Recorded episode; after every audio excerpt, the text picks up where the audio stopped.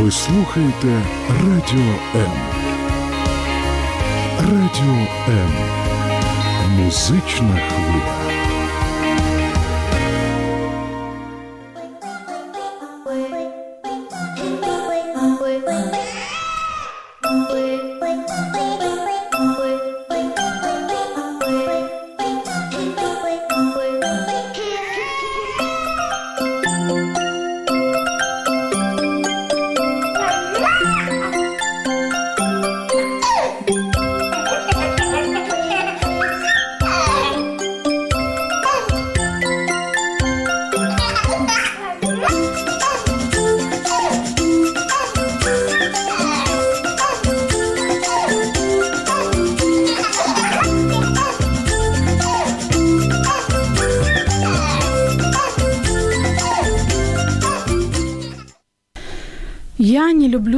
Ребенка. Фраза, от которой возникают э, мурашки по коже и которая заставляет голос дрожать. Фраза, которую практически никто не осмеливается произносить вслух, даже когда находится наедине с самим собой. Нельзя не любить своего ребенка. Если ты не любишь его, то ты ужаснейший, страшный и странный или больной человек. Поэтому на словах все мамы любят своих деток, только некоторые как-то по-особенному. Почему не все женщины любят своих детей, или почему не все женщины могут дать детям то, в чем они очень нуждаются? Заботу, ласку, нежность, любовь и, самое главное, безопасность и защиту. И возможно ли с этим справиться и как? Это программа «Мамские страсти». Сегодня поговорим именно об этом. Меня зовут Любовь Гасанова, я с удовольствием представляю нашу гостью. Сегодня у нас в студии Наталья Подоляк, практикующий семейный детский психолог, психотерапевт, ведущая тренингов по травме, преподаватель курса «Детская психология и психотерапия». Наталья, здравствуйте. Да, доброго дня всем. Спасибо, что вы сегодня с нами. Тема у нас такая достаточно щепетильная, острая и очень табуированная. Но я надеюсь, что вы поможете нам сегодня разобраться, и, возможно, кто-то получит какой-то инструмент для того, чтобы начать путь исцеления своей собственной души и, конечно, взаимоотношений с ребенком. Хочу пригласить наших радиослушателей присоединиться к нашей беседе. Вы можете позвонить нам по бесплатному номеру 0800 30 14 13. Обращаю внимание, что номер у нас изменился 0800 30 14 13, но он по-прежнему бесплатен с любых номеров, так что звоните, не стесняйтесь. Либо же вы можете написать комментарий под видеотрансляцией на странице Радио М в Фейсбуке или же на моей персональной странице, тоже в Фейсбуке, страница Любовь Гасанова. Пишите свои комментарии, э, звоните, делитесь своим опытом, э, либо же задавайте вопросы, которые вас волнуют. И для самых активных у нас традиционно приготовлены подарки. От нашего умного партнера, книжного партнера издательства «Виват» это очень красивая книга «Алиса в Задзеркалии». Льюис Кэрролл, ну, автора, я думаю, знают все. И от нашего красивого партнера бренда натуральной косметики «Успех» для наших слушателей приготовлен подарок либо же натуральная масочка для лица, либо расслабляющий массаж для лица. Из тех, кто уже воспользовался нашими подарками, все очень довольны. Но мы приступим. Наташ, у меня вот такой вопрос. Насколько часто вам приходится слышать эту фразу, что я не люблю своего ребенка от родителей? Или же мамы как-то это все подают Іздаліка заходять, стісняються говорити, як є. Ви дуже вірно сказали, що це табуйована фраза. Да? І ця фраза, якщо вона вже пролунала, то це перший величезний крок до зцілення. Тому що маючи ці почуття, що ніби я якось не так люблю свою дитину, мама відчуває дуже багато сорому сорому, почуття провини. Е, вона вариться з такими думками, як е, я погана мама, я нечемна мама, я не є мама, я не можу бути мамою. І ці думки, звичайно, вони тільки підсилюють е, такі емоції, як сором і почуття провини. І сказати це вголос це надзвичайно важко. Та людина, яка насмілилась до цього, то я дуже багато даю підтримки. Я кажу, ви герой сьогоднішній мій. Сказати таку фразу, насмілитись, це треба стільки мати сил, мужності, і це стільки треба мати бажання змінити це, що це точно крок до зцілення, як ну дуже так мені ваша фраза імпонує. Е, тому точно з цієї фрази не прийдуть в кабінет психолога чи психотерапевта. А как правило, женщины как э, прячут вот, это, вот эту самую проблему? Как приходят? Говорят, що з ребенком щось не так, или... Щоб справитись з цими такими неприємними почуттями, мама може, як варіант, дуже опікуватись дитиною.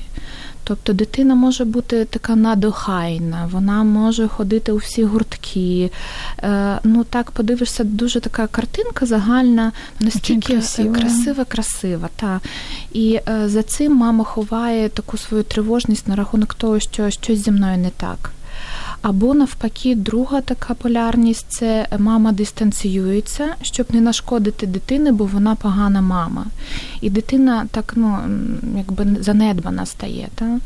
Але і в тому, і в тому випадку діти емоційно занедбані, тому що вони отримують, е, якщо про перший випадок говоримо, дуже якісну таку сферу обслуговування фізіологічних потреб, е, то е, емоційного зв'язку, емоційної прив'язаності діти не мають. І в другому випадку, якщо мама дистанціюється, щоб не нашкодити дитині, то це теж емоційна така недостатність, спрага, голод емоційний, коли нема здорового стосунку з мамою. Тобто і та, і та. Э, э, така поведінкова копія стратегія, вона не є вірною. Я вот как-то не думала о вот этом режиме компенсации, что угу. мамы могут вот действительно на внешне никогда не скажешь, что проблемы и что мама действительно не любит. Угу. Один такой вопрос. Материнский инстинкт. У многих мам чувство вины по поводу того, что не возникает он сразу или там через какое-то время, через полгода. Некоторые спустя два года только начинают испытывать э, теплые отношения со своим ребенком, должна ли мама волноваться по поводу того, что у нее не возникает чувство вот этой вот сразу любви всепоглощающей и такой безусловной?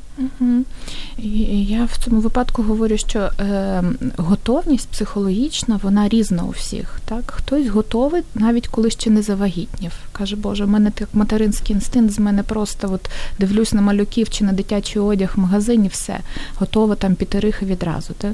Хтось, коли завагітнів, починає прислухатися, що щось зі мною не так, змінююсь, якось я відчуваю по-інакшому і вже починаю любити цю дитину. Так?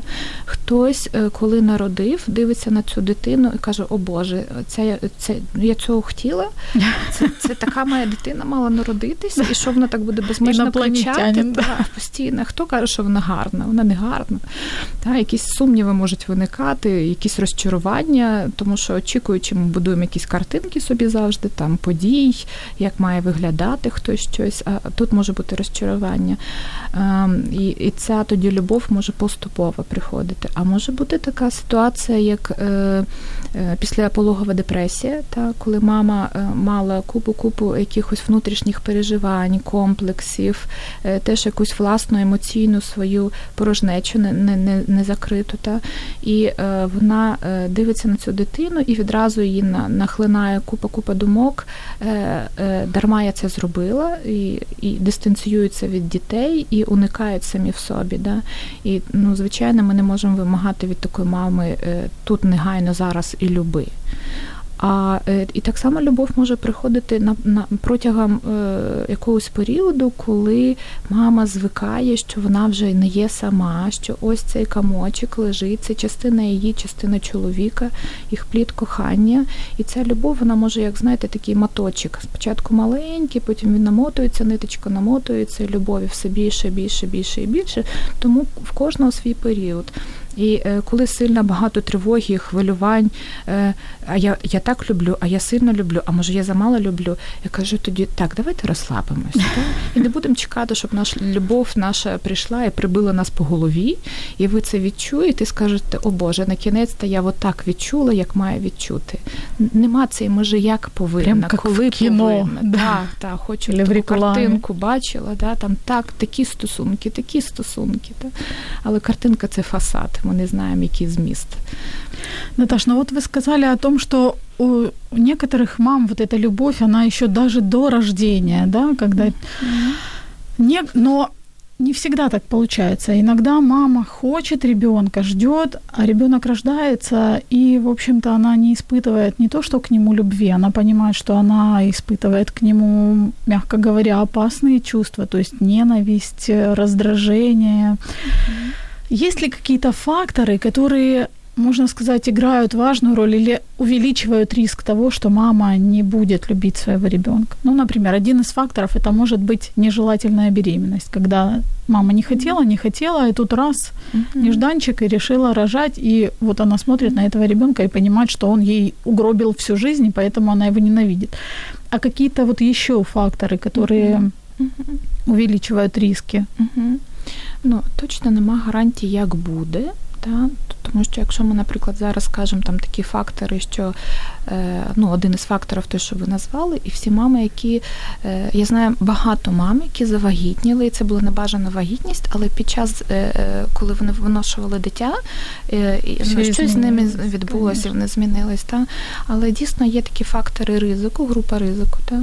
Це може бути небажана вагітність, це може бути рання вагітність, коли дитина є ще самою дитиною, тобто до 21 року, да, тому що мозг наш стає дорослим 21 рік, і всі процеси формування закінчуються. Коли дівчатка в 15-16 років вагітнюють, вони не є погані мами, вони просто не можуть апріорі стати, хоча є і виключення, і є прекрасні мами в 16 років, які дуже багато турботи, опіки і любові можуть дати. Да? Це рання вагітність. Це е, буває такі випадки, коли мама каже: е, я розсталась з чоловіком, він не буде там при пологах, народжується дитина, і дитина дуже подібна на мужчину, від якого завагітніла жінка, а вона має багато ненависті до цього чоловіка, і тоді проєктуються всі почуття на дитину, і йде таке неприйняття і відторгнення. Ще можуть виникнути, коли діти самі росли в дитячих будинках. Та виросли і вони не знають, як це бути мамою. Або діти, які е, мали, ми напевно з вами будемо далі говорити, травму розвитку, та і вони е, не вміють дати цю емоційну прив'язаність, тому що в них не було цієї емоційної прив'язаності. Угу. Но когда мы говорим о травмах, да, о психологических mm-hmm. травмах, как правило, мы думаем о чем? О том, о физическом или сексуальном насилии, когда над ребенком, в общем-то, делают действия противозаконные. Редко, когда иногда мы э, вспоминаем об эмоциональном насилии, да, когда mm-hmm. ребенка откровенно оскорбляют, ругают, э, в общем-то, принижают, ну, да, унижают. И очень редко, когда мы говорим о бойкоте, так называемом, когда родитель игнорирует ребенка. Ну, то есть таким способом он его наказывает или пытается его воспитать и научить. Вот как подобные вещи влияют на ребенка маленького, да, и как они, в общем-то, способны повлиять на его взаємоотношення, коли він виростить зі своїми собственними дітьми. Угу, угу. Ну, Зараз взагалі в наш час дуже багато плутанини з термінами стрес, психологічна травма. І зараз дуже люди вже освічені, багато читають і там, і, наприклад, підлітки апелюють такими термінами, як кажуть, у мене немає останнього айфона, я лох, я отримала психологічну травму. Да. Або я отримала двійку, і в мене травма. Да? Тобто тут треба чітко розрізняти, та, що що таке травма, що не травма. І, Давайте да, тогда дадим определення. Да, давайте і розберемо, що є стрес, а є травма. Стреси ми е, е, отримуємо ну, не щодня, там, та, але дуже часто, і і це нормально в своєму житті. Наша психіка вміє справлятися з стресами. Да, Коли ми переживаємо стресову ситуацію, наш організм виділяє багато адреналіну, щоб ми змогли максимально справитися з цією стресовою ситуацією. І психіка, і нервова система, вона так влаштована, нам дана, е, прекрасно дана, та, що на протязі місяця ми справляємо стресовою ситуацією. Тобто, якщо до місяця е, якісь переживання від стресової ситуації є, там, ну, порушення сну, дитина постійно про це говорить, там, жаліється, що там їсти не хоче, та, або якось поведінка її змінюється. На протязі місяця це норма але при здоровій е, підтримці дорослого. Якщо після місяця ці симптоми продовжуються, е, ми можемо ставити знак питання, чи то не була для неї психологічна травма. Тому е, там, коли мамочка до мене прибігає і каже, ми сьогодні всю ніч не спали, дитина кричала, їй поганий сон снився. Я кажу, а що ще? Каже, та нічого. Такі гіпертривожні мами теж є. Я кажу, стоп, це не травма, все все чудово. Да? Що відбулося в той день? Спостерігайте далі. І е, це не є е, місце травми. Там. Коли я прошу місяць спостерігати, ми розбираємо симптоми, тому що е, кожна вікові категорії дітей притаманні свої симптоми. Багато з них є ті, що перегукуються, але є такі, що притаманні лише тому віку дітей, в якому вони знаходяться. І психологічна травма е, е, дуже рідко переходить в розлад. Ми часто чуємо зараз е, ПТСР, та, посттравматичний стресовий розлад. Лише 30% дітей, які пережили сильну психологічну травму, будуть мати цей розлад. І лише третя частина від цих 30% буде мати хроніку. Тобто у нас настільки потужна е, психічна е, система, вся наша, що вона справляється. Але, звичайно, ми говоримо, що при наявності стабільного дорослого. Так? Е, е, буває монотравма. Ми 70% людей переживали моно від слова одна. Там не знаю, ДТП, е, застрягла дитина в ліфту, да, з, з такими там наслідками, що фобія, яка з'являється, пожежа, там хтось з близьких раптово вмер. Ну будь-яка такого характеру. Та монотравма ми, ми, ми переживаємо. Більшість з нас таке переживають. Є мультитравма, це коли цілий набір травм. Наприклад, якщо ми беремо війну то там люди втрачають будинки, втрачають близьких, втрачають статус, е, можливо, фізичні якісь та, там втрати. Тобто це називається є мультитравма і е, є травма розвитку. Травма розвитку це якраз те, на що дуже мало звертають увагу дорослі. І коли я розмовляю, як ви росли, що у вас була за сім'я, для мене, наприклад, дуже так показові відповіді, коли кажуть, ой, в мене все було добре. Кажу, добре, це як та нормально, як у всіх. Кажу, добре, тоді розкажіть мені якісь моменти е, про ваше щасливе дитинство. І відповідь е, Сложно. Складно. І щось, ну я так не пам'ятаю детально, да? і ми розуміємо, що щось тут психіка е, приховує, щось вона захищає, да? і щось це дитини точно відбувалось, ну так, в лапках нормально. Mm-hmm. Да? Точно є не, не нормою. Як у всіх. Ми сьогодні нікому діагнози не поставимо. Ні, звісно. Ось. І е, коли людина не може розповісти, що це за щасливі моменти, як ти це відчувала чи відчував, да? як ти про це знала, що ти щаслива.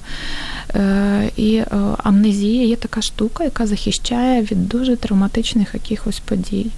Ну, Наприклад, якщо е, дитина росла в, в сім'ї, де були хтось алкозалежні, або з психічними розладами, там мама з депресією. Та?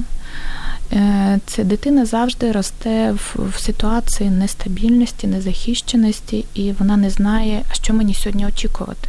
Якщо тато прийде п'яний, чи він буде знов нас там з мамою бити, чи він буде кричати, чи він впаде, засне, е, чи буде нас на вулиці виганяти, і дитина росте в суцільній небезпеці. І е, і коли мама каже, там тихо, не реви, та? або там ще щось, і тоді психіка виробляє таку захисну функцію, як е, не можна включати емоційне переживання, тому що зі мною Буде щось трапиться. Та, або мене покарають, або ну, я е, фізично постраждаю від цього. І тоді психіка заморожує емоційну сферу, і дитина не переживає. Да? І коли я запитую, то як, як ти? То нормально. Всё окей. То есть можно ли сказать, что если мама уже взрослая, да, женщина не может вспомнить каких-то хороших и счастливых моментов из своего Мгм. детства, это повод задуматься Мгм. и повод, в общем-то, насторожиться и, Та, ми возможно, обратиться к психологу. Та, ми такими психотерапевту. питаннями якраз е, е, маму е, примушуємо подумати, як ти, як з тобою було, що з тобою було. Ну, задача психолога н- дати привід з- мислити і задавати собі питання. Мы вернемся к нашей беседе буквально через несколько секунд. Оставайтесь с нами. Радіо М. Можливість. Радіо М. Мрія. Это программа «Мамские страсти», и сегодня мы говорим о такой теме, о которой, в принципе, не принято говорить. Мы говорим о том, почему, почему так случается, что мама не может любить своего ребенка, и что, собственно говоря, с этим делом, делом делать. В студии у нас Наталья Подоляк, практикующий семейный и детский психолог, психотерапевт, ведущая тренингов по травме, преподаватель курса «Детская психология и психотерапия».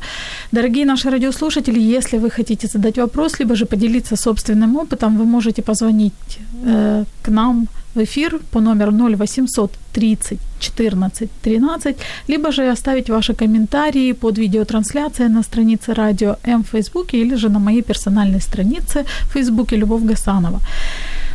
Будем очень рады, и тем более, что у нас есть для вас подарочки от издательства «Виват» книга «Алиса в Дзадзеркале» или же подарочки от бренда натуральной косметики «Успех». Наташ, мы разобрались с терминами, да, что такое психологическая травма. И все-таки хочу вернуться к вопросу о бойкотировании, да, о том, э, как это влияет на ребенка, mm-hmm. можно ли использовать такой способ наказания, либо же он может действительно нанести какую-то серьезную психологическую травму, которая отразится в дальнейшем на взаимоотношениях э, уже Мгм. взрослого человека со своими детьми. Мгм. Ну, ігнорування це найстрашніше покарання. І деякі діти в мене в кабінеті е, про це говорять, кажуть, краще б мені там по дупі дали. Або краще б мене там, не знаю, покарали в інший спосіб, але коли зі мною не говорять батьки, мені стає страшно. Да? І тоді важливо з батьками проговорювати такі моменти, що ігнорування е, це таке е, несвідоме посилання. А, а, Краще б тебе не було, ти для мене не важлива дитина, я тебе не хочу. Ну, тобто повне відсторонення від дітей. Е, якщо батьки хочуть покарати е, дитину, показати, що е, щось не подобається, то це точно треба не відвертатись, а повертатися розмовляти. Та? Під час істерики це нереально, треба почекати, коли істерична реакція емоційна закінчиться. А після цього, як я кажу, це термін тайм-аут, та? щоб всім заспокоїтись, а потім ми можемо раціонально е, говорити, вести діалог з дитиною. Можна е, ігнорувати поведінку, але це треба пояснити дитині. Ти знаєш, що я не буду зараз давати увагу твоїй поведінці. Попри все, я тебе люблю, але твою поведінку, яка зараз е, відбувається, яку я бачу, вона мені не подобається, і я не можу тобі дати уваги. Тобто, щоб дитина розуміла і роз'єднала поведінка і її особистість, це різні речі. Можно ли, нормально ли будет, если, например, вот я говорю своему ребенку, если он пытается там меня ударить, я говорю, я не хочу сейчас с тобой там играть, потому что мне не нравится. Или, допустим, э, я могу сказать, что мне нужно время, там, 5 минут для того, чтобы успокоиться, и я сейчас не хочу там с тобой разговаривать в данную минуту. Это нормально? Или Так. же Так, ви пояснили, да? е, всі мами живі. Е, І емоційні реакції е, це нормальне явище, коли е, мами починають ну, там, на піки там, гніватись, злитися. Та? І тут велика спокуса щось зробити дитині. Там, ну, дуже хочеться. Та? І я кажу, це нормально. Укусіть в ответ? Та? Але е, коли ми в спокійних стосунках з дитиною, дуже гарно придумати таку ну, гру тайм-аут. Тайм-аут для всіх, для мами, для тата, для тебе.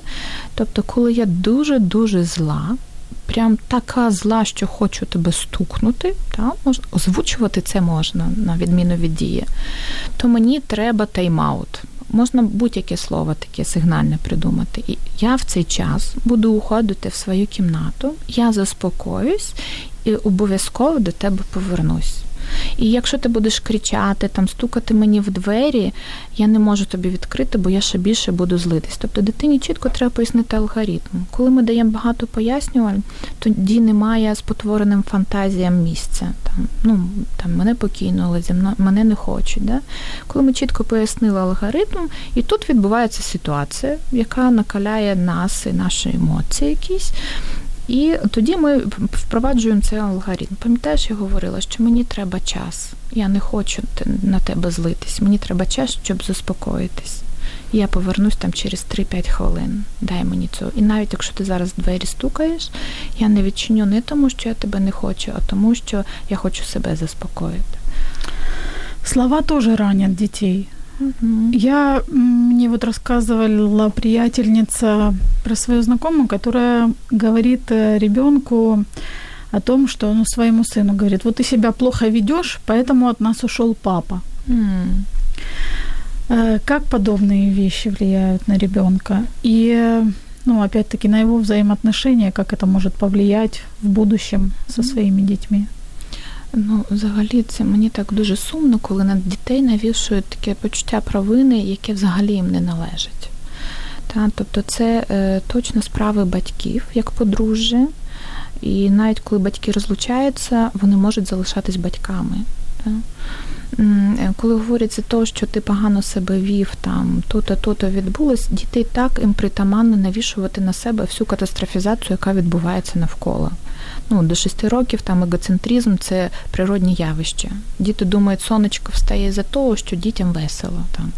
Або дощ падає, тому що їм сумно. І вони ну, на 100% в цьому впевнені. Да?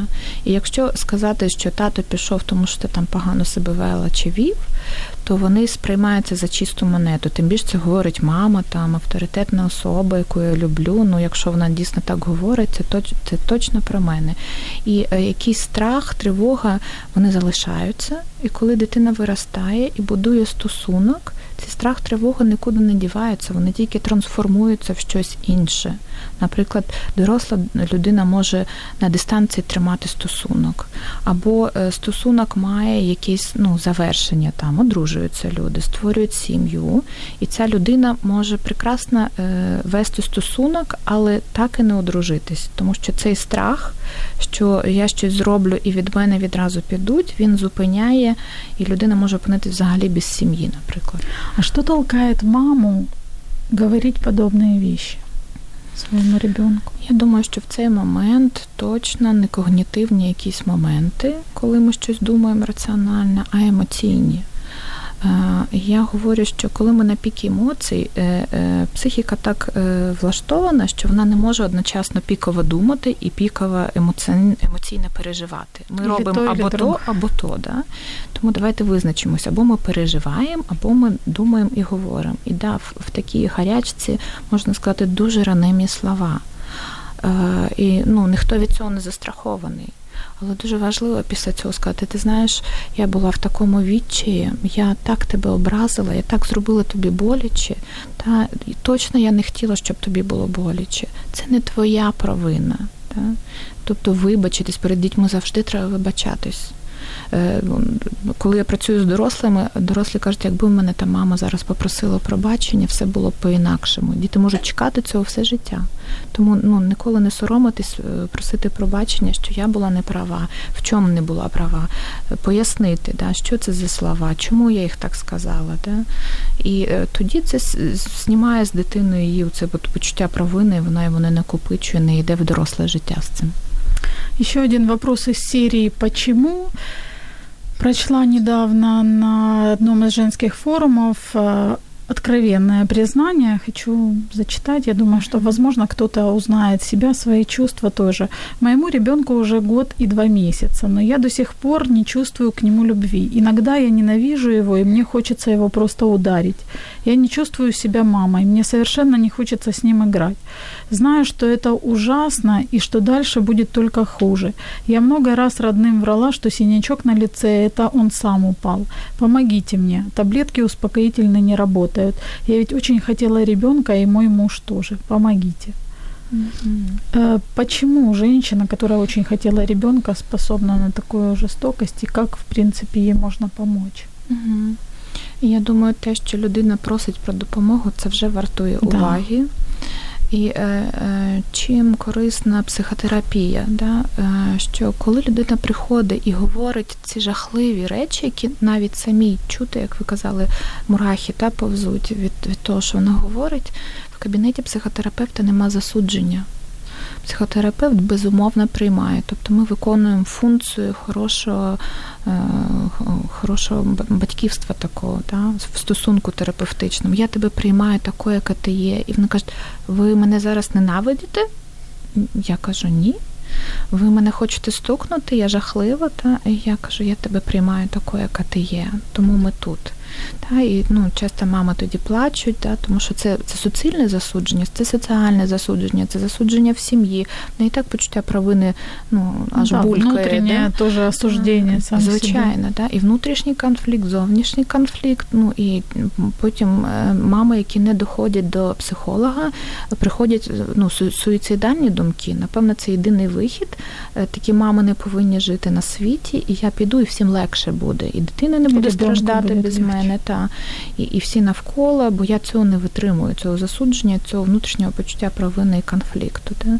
І тому, коли в терапії така мама, е, е, терапевт стає мамою ну, такою та, безумовною, приймаючи е, емоційний контакт е, дається. Тому що, як правило, ці діти, е, ну, які вже дорослі, вони не мали цього контакту. Як я кажу метафору, слухайте, якщо я вам дам там викрутку, якийсь замок, і скажу, так, от вставте цей замок, тому що ви майстери, ви повинні це вміти ну, які будуть емоції там. Спочатку якісь нерозуміння, відчай, як я той замок маю вставити, я ніколи цього не робила.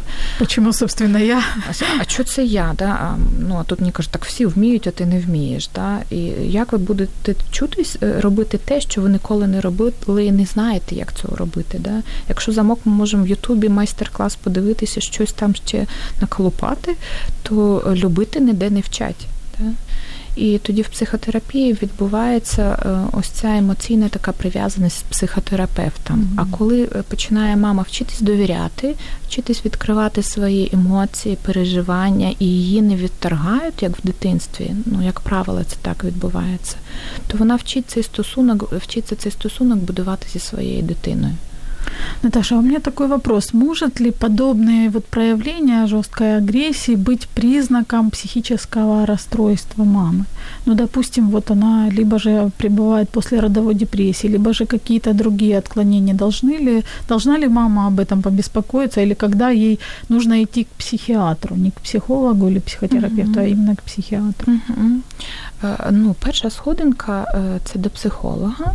А психолог, ну, ми ми всі вчимо пропедевтику. Пропедевтика це ми проходимо практику в, в психіатрії, да, щоб розрізняти розлади і знати, ну, що наша парафія, що психіатрична.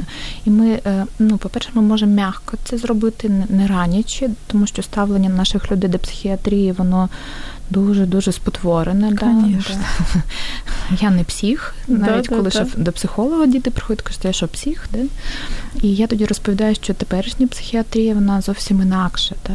тому що в радянські часи це була караюча структура, угу. зараз це рятуюча структура, і препарати інші, і психіатри інакше, і підходи другі. підходи інакше. Да?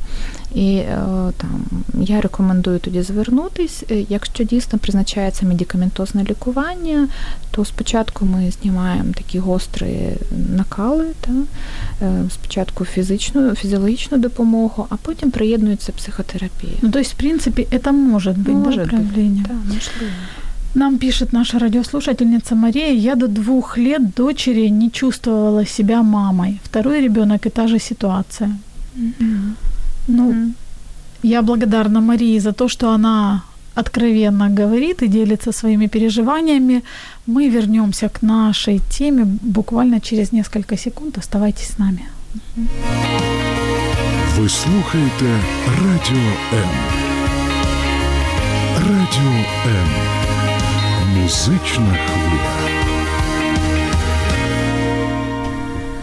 Это программа «Мамские страсти», и сегодня мы говорим о любви к детям и о том, почему мы не всегда способны дать им то, в чем они нуждаются, и порой даже то, что бы нам самим хотелось им дать. Говорим с Натальей Подоляк, практикующим семейным и детским психологом, психотерапевтом.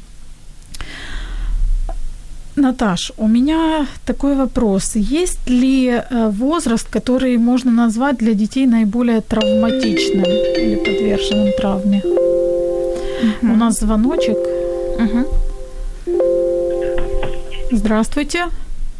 Здравствуйте. Вы в эфире. Представьтесь, пожалуйста, как вас зовут. А, меня зовут Татьяна. Очень приятно. А, вот, а, я хотела задать э, Э, я правильно звоню, что мамские страсти? Да, да, да правильно, вы в эфире, мы вас слушаем, ваш вопрос. У меня так, да, у меня такой вопрос. Как быть маме, которая приходит, например, в магазин и проведя не первый раз там работу с ребенком, объясняя, как надо себя вести в общественном месте, сталкивается с тем, что ребенок э, в силу своих эмоций, желания приобрести тот или иной там игрушку, какую-то вещь, начинает устраивать вот такие глобальные истерики закатывать, падает на землю, там на пол, кричит. И вот мама э, вроде бы у нее срабатывает, ну, понятно, сразу как бы несколько чувств, эмоций, люди вокруг смотрят, и ей надо сохранить и свою репутацию, и как-то ответить ребенку. Вот посоветуйте, какие способы можно маме использовать для этого, и ну, что, что делать? Не травмировать маму. Да, чтобы и маму не травмировать, и ребенка просто привести в состояние нормального, чтобы ему объяснить, потому что здесь в другую комнату уже отойти нельзя. Ну да. И прятаться ты никуда не спрячешься. Mm-hmm. И вот здесь очень важно и маме показать, как она достойно да, реагирует, но с другой стороны, чтобы и ребенок осознал свое поведение. Особенно ну, в младшем возрасте дети это mm-hmm. делают. Mm-hmm. Mm-hmm. Спасибо большое Спасибо за большое. вопрос. Mm-hmm. Ви знаєте, в нашому менталітеті дуже важливо, що люди скажуть. Да. От про це забудьте в такий момент. Да? Для вас є в цей момент ви і ваша дитина. А люди в будь-якому випадку щось скажуть, навіть якщо ви супер правильно зробите, все рівно буде привід ну, щось сказати. Да? Тому от, це почуття провини соціальне, його треба відсторонити. І е, е, ну, з такої точки зору внутрішнього діалогу, що я зараз маю допомогти собі і дитині. Важливо лише це. І тут можуть бути ну, декілька алгоритмів е, поведінкових. Можна поруч стояти, сказати, коли ти закінчиш, я е, далі з тобою. Да? Я хочу з тобою говорити, я хочу тобі щось показати, я хочу тобі щось дуже цікаве розповісти, але я почекаю. Ви можете поруч стояти, але е, візуально не підкріплювати, наприклад, цю істерику. Да? Або підкріпити позитивно, якщо хоча б один раз було без істерики, дуже сильно підкріпити, що ми зараз підемо там бонусно погуляємо, хоча мали йти додому, або ми з тобою щось дуже цікаве зробимо. Ну, Я раджу тут е, якусь таку додаткову взаємодію давати, а не там ну, не купляти. Да? Тому що купляти постійно щось за хороше щось, ну це теж не є варіант. І е, плюс е, діти дуже добре піктограма зчитують. Намалювати малюночки, як палка-палка огуречик, да, чоловічка, який йде в магазин. В магазині там червоним хрестиком ми намалювати іграшки не купляємо, і потім приходимо додому і щось гарне, цікаве робимо. Та? Такі можна картки носити, показувати, дивись, пам'ятаєш, ось так, ось так і ось так. І пам'ятати, якщо ви впроваджуєте якусь навичку нову в вихованні, то ну, це мінімум півтора місяця для того, щоб вона зайшла до автоматизму. Тому що часто батьки кажуть, ми пробували і це, і це пробували. Скільки пробували? Ну, 10 днів аж пробували. Якщо мало, дитина цього не не сприймає, до автоматизму не доходить. Тому от у вас є півтора місяця. Через півтора місяця вона буде спрацьовувати на автоматизмі, навіть на ну, на підсвідомому рівні. Тому треба набратись ну, витримки на півтора місяця і впроваджувати ну, такі речі. Спасибо, Наташ. И вот одна из наших слушателей, э, Марина, пишет, спасибо за советы, очень ценно.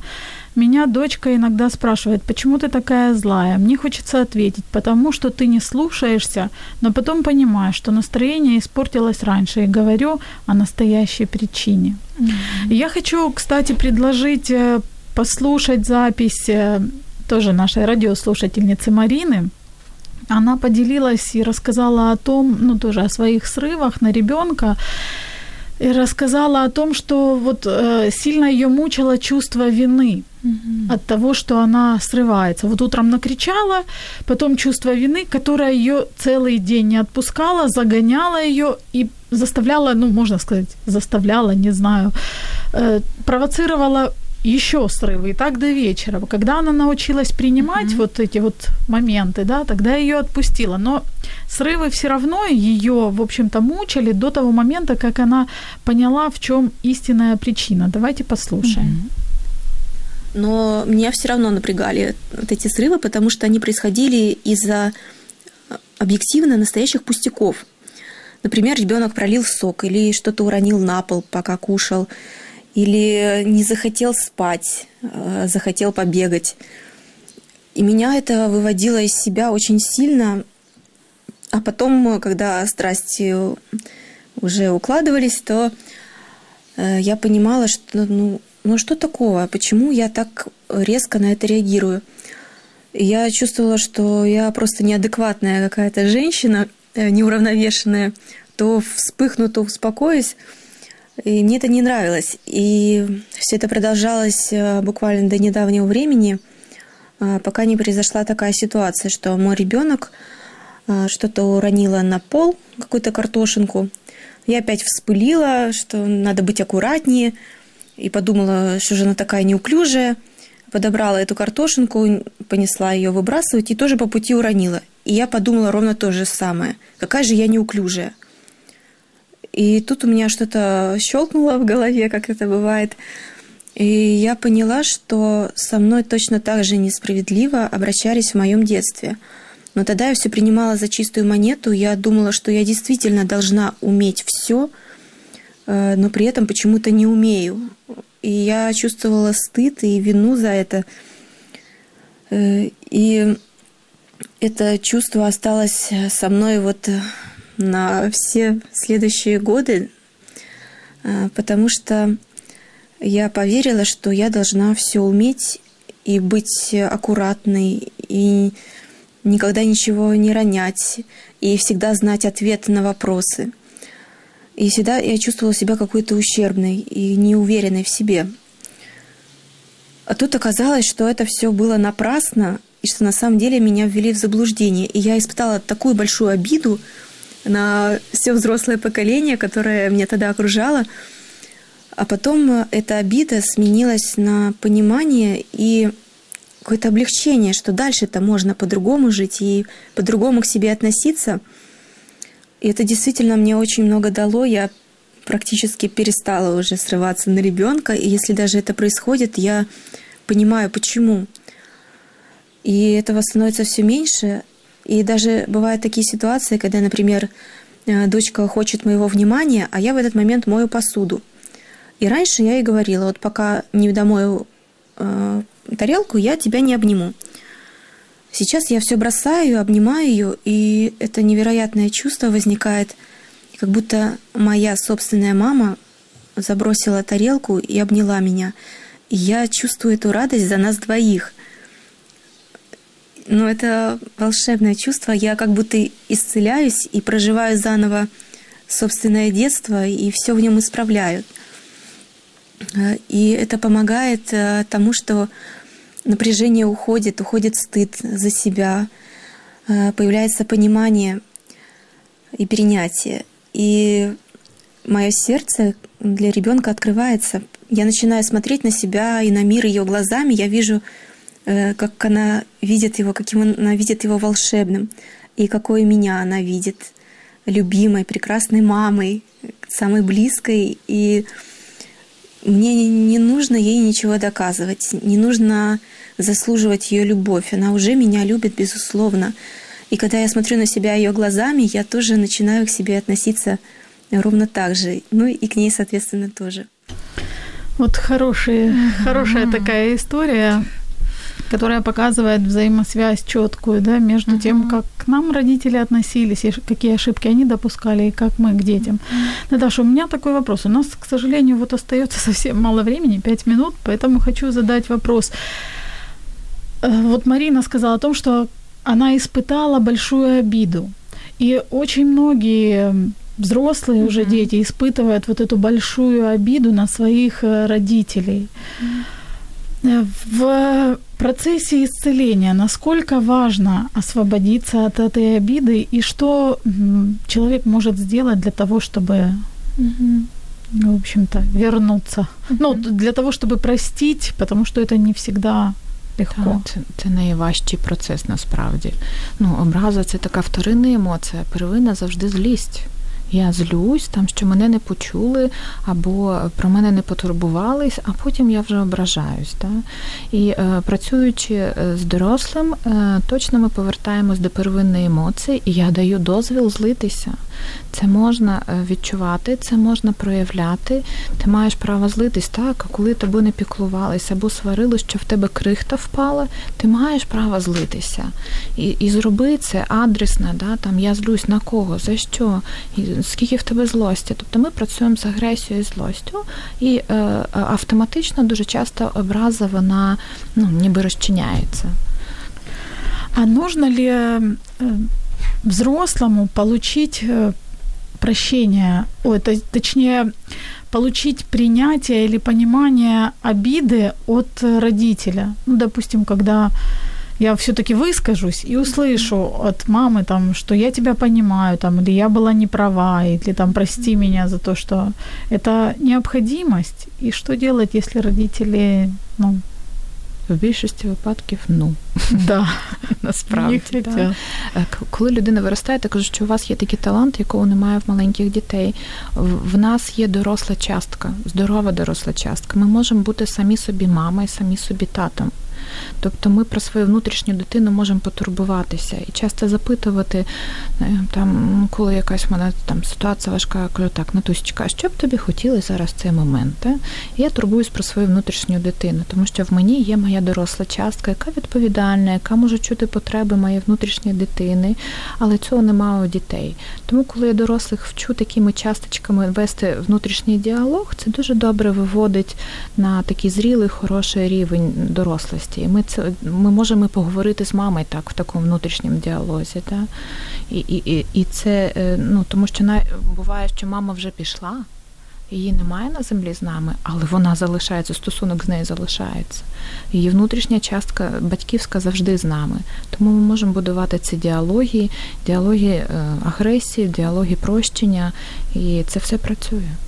А что бы вы порекомендовали мамам, которые, ну, понимают, что у них проблема, да, и их прошлые детские травмы, они мешают любить своего ребенка. С чего начинать? Я понимаю, что психотерапия это очень важно, и что это необходимо, это лучший идеальный вариант, но не у всех есть возможность получить компетентную помощь. Я тоді повертаюсь, коли працюю над взаємодією емоційною в період від нуля до року. Що від нуля до року мама повинна робити е, з емоціями? Що вона робить? Вона бере на руки дитину і ритмічно, так, да, рухаючись, качається, гойдається, сюсюкається. До року треба сюсюкатись, тому що це емоційне забарвлення, це те, що дитина. І коли в кабінеті там мене сидить мама, і я Кажу, що ви можете взяти дитину, хоча й там 7-8 років на руки, огорнути її і посюсюкати. Ми повертаємось в той період і починаємо аж звідти. Та, І тоді дуже багато такого ну, прозріння, вони починають двох плакати, вони, в них відбувається якийсь новий стосунок, інакша якість. Та, І тоді ми з цього періоду от, напрацьовуємо цей клубочок, камочок, ниточку туди, про яку я говорила метафорично. И вопрос такой, наверное, последний, к сожалению. Могли бы назвать причины, по которым вы все-таки считаете необходимым работать со своими вот прошлыми травмами? Почему их нельзя вытеснить, забыть? Угу. Почему с ними все-таки стоит работать, несмотря на то, что это может быть очень больно и угу. не очень Точно приємно? боляче. І я говорю, що вам буде боляче, але я буду під час цього болю поруч з вами.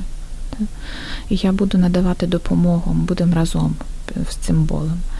Е, тому що це буде травма покоління. Це коли кожен віток покоління передають цю травму наступному, наступний ще наступному, і це так ну, буде безкінечно. Та? І хтось має цей вузлик розбити.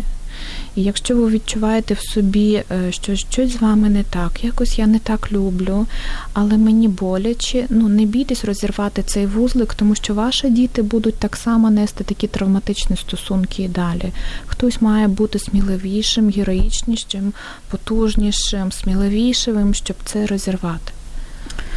У нас еще есть вопросы от наших радиослушателей. Они не совсем связаны именно с нашей темой. Они спрашивают по ситуациям, как себя вести в той или в той, или в, ну, в разных, в общем, критических mm-hmm. ситуациях. Наверное, потому что, Наташ, вы дали достаточно такие практические советы, поэтому у радиослушателей сразу появилось еще множество. Mm-hmm. Дорогие наши радиослушатели, Ольга, Татьяна, Марина, мы Думаю, сделаем еще отдельную программу именно по ситуациям, как вести себя в той или иной, в сложных для родителей, в сложные для родителей моменты. Наша программа, к сожалению, подошла к концу. Сегодня у нас была в студии Наталья Подоляк, практикующий семейный и детский психолог, психотерапевт, ведущая тренинга по травме, преподаватель курса «Детская психология и психотерапия». Я, честно говоря, от души надеюсь, что для кого-то эта программа станет хотя бы поводом для того, чтобы признать, признаться самой себе в том, что может быть что-то внутри не так и что с этим что-то нужно делать. Mm-hmm. Не бойтесь, не стыдитесь. В конце концов, если признаем, то у нас есть шанс все-таки что-то изменить. Угу. Это была программа «Мамские страсти». Мы с вами услышимся в следующий четверг. Всего доброго. Счастливо.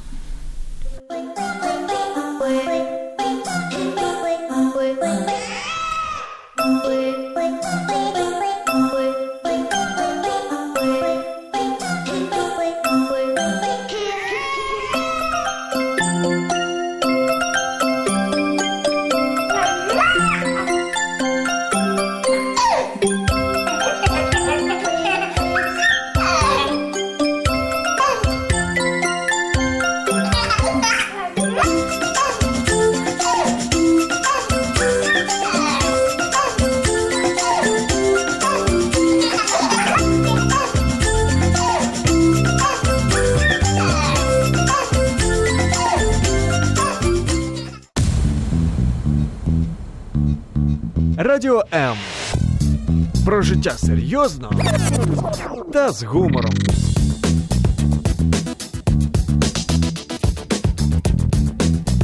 Радіо М.